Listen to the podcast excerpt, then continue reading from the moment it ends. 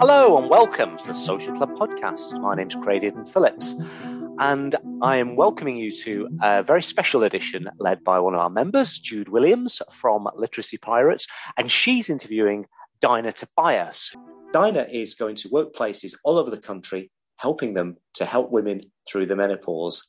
Dinah Tobias, it's really wonderful to have you on the Social Club podcast. And we're going to talk about something that's a little bit taboo. We're going to talk about menopause. So how did you, as a senior leader in marketing, end up actually establishing menopause or Blooming Menopause, the organisation, and get into this whole world of training workplaces to be better able to support women in menopause?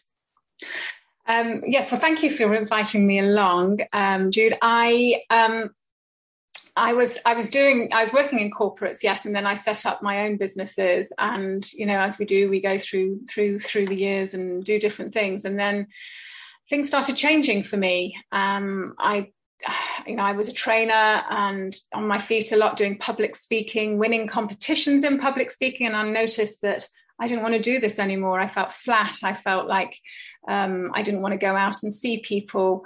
I just didn't feel like me. And then I started getting hot flushes, classic sign of menopause. And then I went, oh, this must be menopause. And I wasn't prepared for it. And then I found out that most of my friends weren't prepared for it. And now it turns out that most people don't know about menopause. And being already a trainer, I thought, actually, I think this is a really important topic to talk about in workplaces. So it's not just for helping those going through it and to sort of help them understand the things that I didn't know about menopause, but also to help workplaces, the employers, HR, occupational health, line managers, to really find ways to support people going through menopause, to support line managers, to support their team members, and ensure that we can retain everybody in the workplace for as long as they want to work, because it is a scary time, it is a bewildering time, it is a roller coaster for many. Some sail through it, but 75% of people will struggle in some form or other with some symptoms.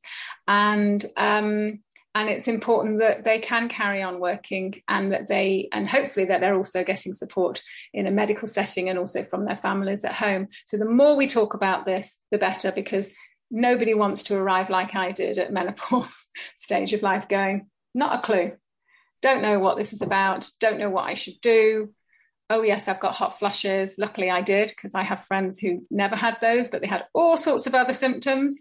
And they spent years and years and years not knowing that that was linked to menopause. So unnecessarily struggling. And we all need to be there to talk about this and to support each other. Brilliant. So just explain, because very often we do think about menopause as hot flushes. So what is it if it's more than hot flushes? What's going on in our bodies, but also what are some of those symptoms that we're maybe not paying attention to and don't even think about as maybe being part of menopause?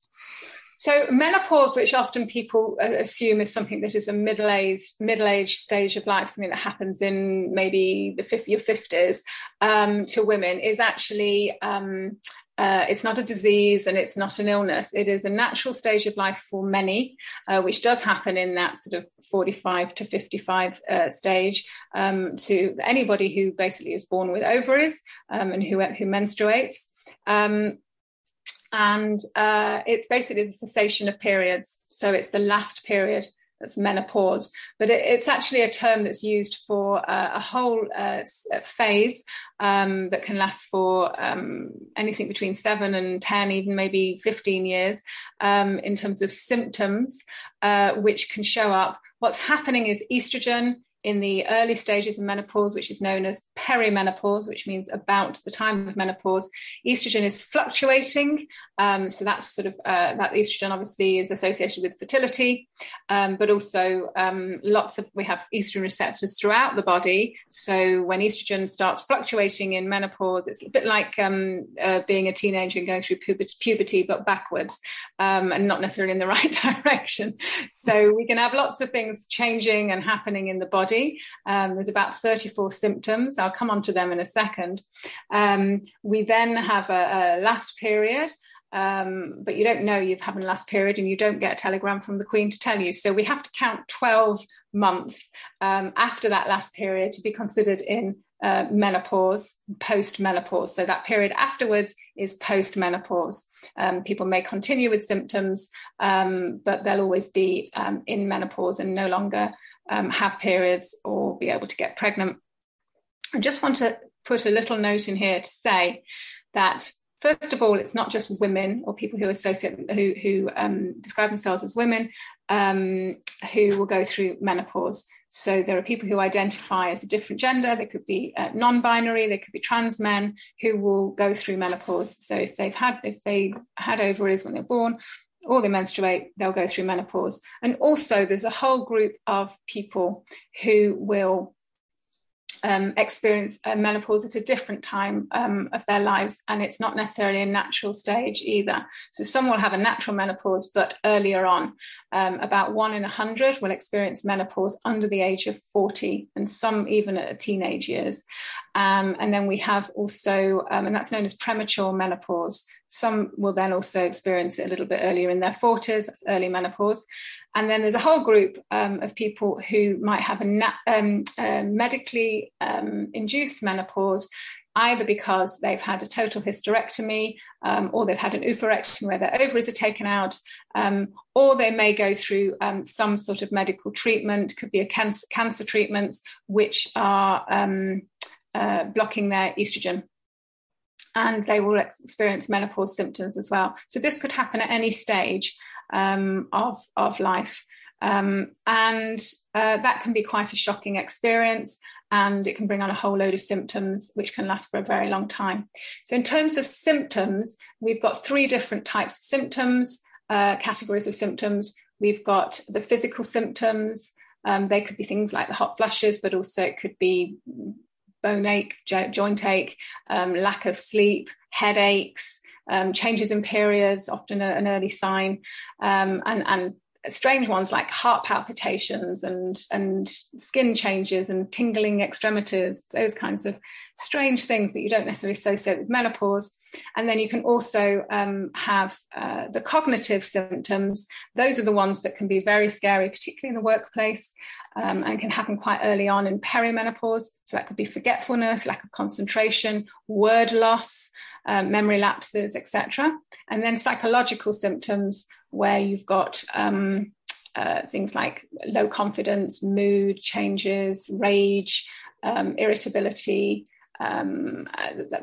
different things like that, lack of sociability, etc.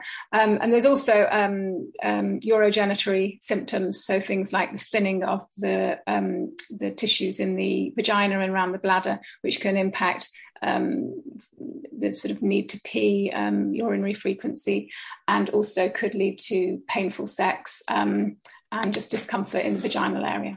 So that's sort of menopause in a nutshell. The average age is 51 for menopause, but as I said, there are different groups experiencing it at different times. So you've come into this world of menopause, but it also feels like this is a time where people are really starting to talk about it. So it feels like it was quite taboo, and now it isn't. Why was it taboo, and why isn't it now? Well, I think it was very taboo culturally because nobody liked to talk about women's issues. In many cultures, it's still not talked about. And luckily, there are so many people talking about it. We hope that somebody will pick up some sort of information along the way.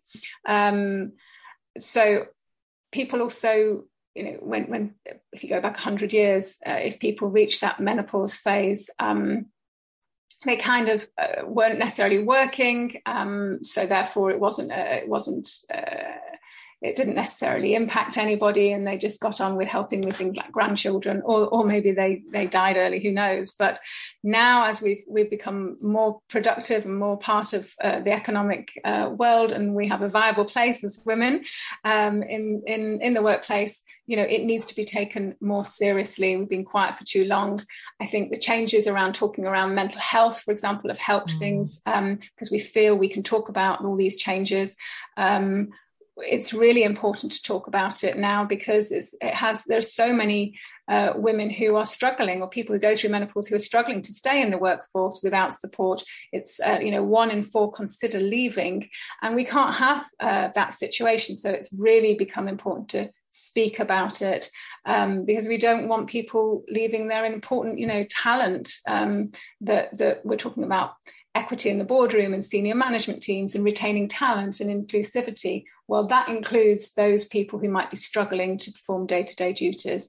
And also, we hear more and more of relationships, people splitting up and divorce. And this is because menopause often, it's at that menopause stage of life, and because people haven't talked about it. They don't talk to their partners. So now we're giving each other permission to talk about it and shout about it. And we can't shout about it enough because we've been silent for too long.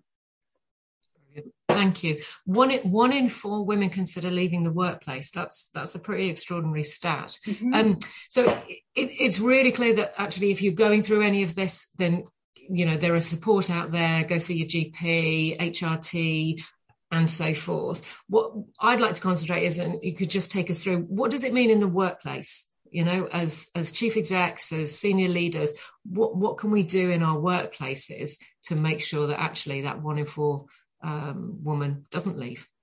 Well, absolutely. The first thing is really to break the taboo. And I think the external noise from celebrities, from activity in Parliament is helping that.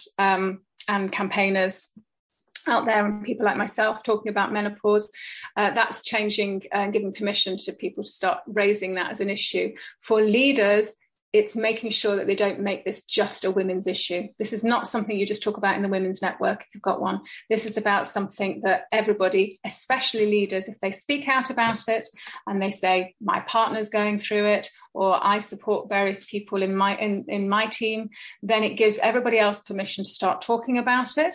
So creating that awareness with all colleagues is super important, ensuring that line managers understand legally their obligations and understand what's discrimination and what they should and shouldn't be doing.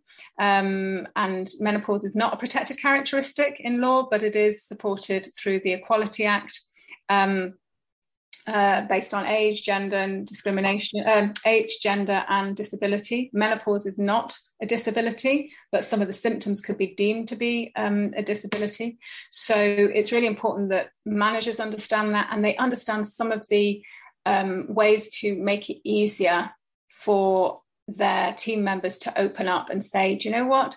These sorts of things, this is how I'm struggling, and these are some of the things that could help me in the workplace. And some of those things that could help, we call them reasonable adjustments, which HR and occupational health can help put in place, are things like access to better ventilation, to fans without making a big fuss about it, access to toilets, to changing facilities, better uniforms if someone wears a uniform that are breathable, breaks in the day, quiet rooms, and flexible working, which can be great, but flexible working comes in different forms, and it needs to work for that individual in terms of how they're struggling or dealing with their menopause symptoms. So being open to making those changes is a really good thing for employers to be doing, and they should be doing, particularly under the Health and Safety at Work Act. Making sure that if there is a policy in place, people understand what it is and where it is and what their responsibilities are. And also ensuring that those going through menopause have someone to talk to, and it may not be their manager. So it may be ensuring that there are counsellors on hand, that their employee assistance programme can help, and that they understand menopause, because we shouldn't assume that employee counsellors necessarily understand what menopause is. Many GPs don't, sadly. Again, this is changing. Yeah, and it's really great to hear how things are changing, and also, some of those examples of the things that we can be doing. Why don't we sort of finish off with you just giving us a taste of the kind of thing that you offer through Blooming Menopause? Yeah, thank you. Yes, I go into organisations and I work not just with the people going through menopause themselves, which I do through sessions that are specifically for them, but I work with employers to develop a policy if that's what they want, or guidelines, and certainly give them guidance on that. I run workshops for line managers and HR and leaders so that they really understand what they could and should be doing and sort of bring it to life for them and think about their specific workplace and what we need to do. But I also do awareness webinars for all employees, and I love it when, you know, people finish off having listened to me maybe and interacted with me for about an hour and a half going, okay, there are some things that I really have been putting my head in the sand about here, and I know I could do, either because they're supporting someone or they're going through menopause themselves.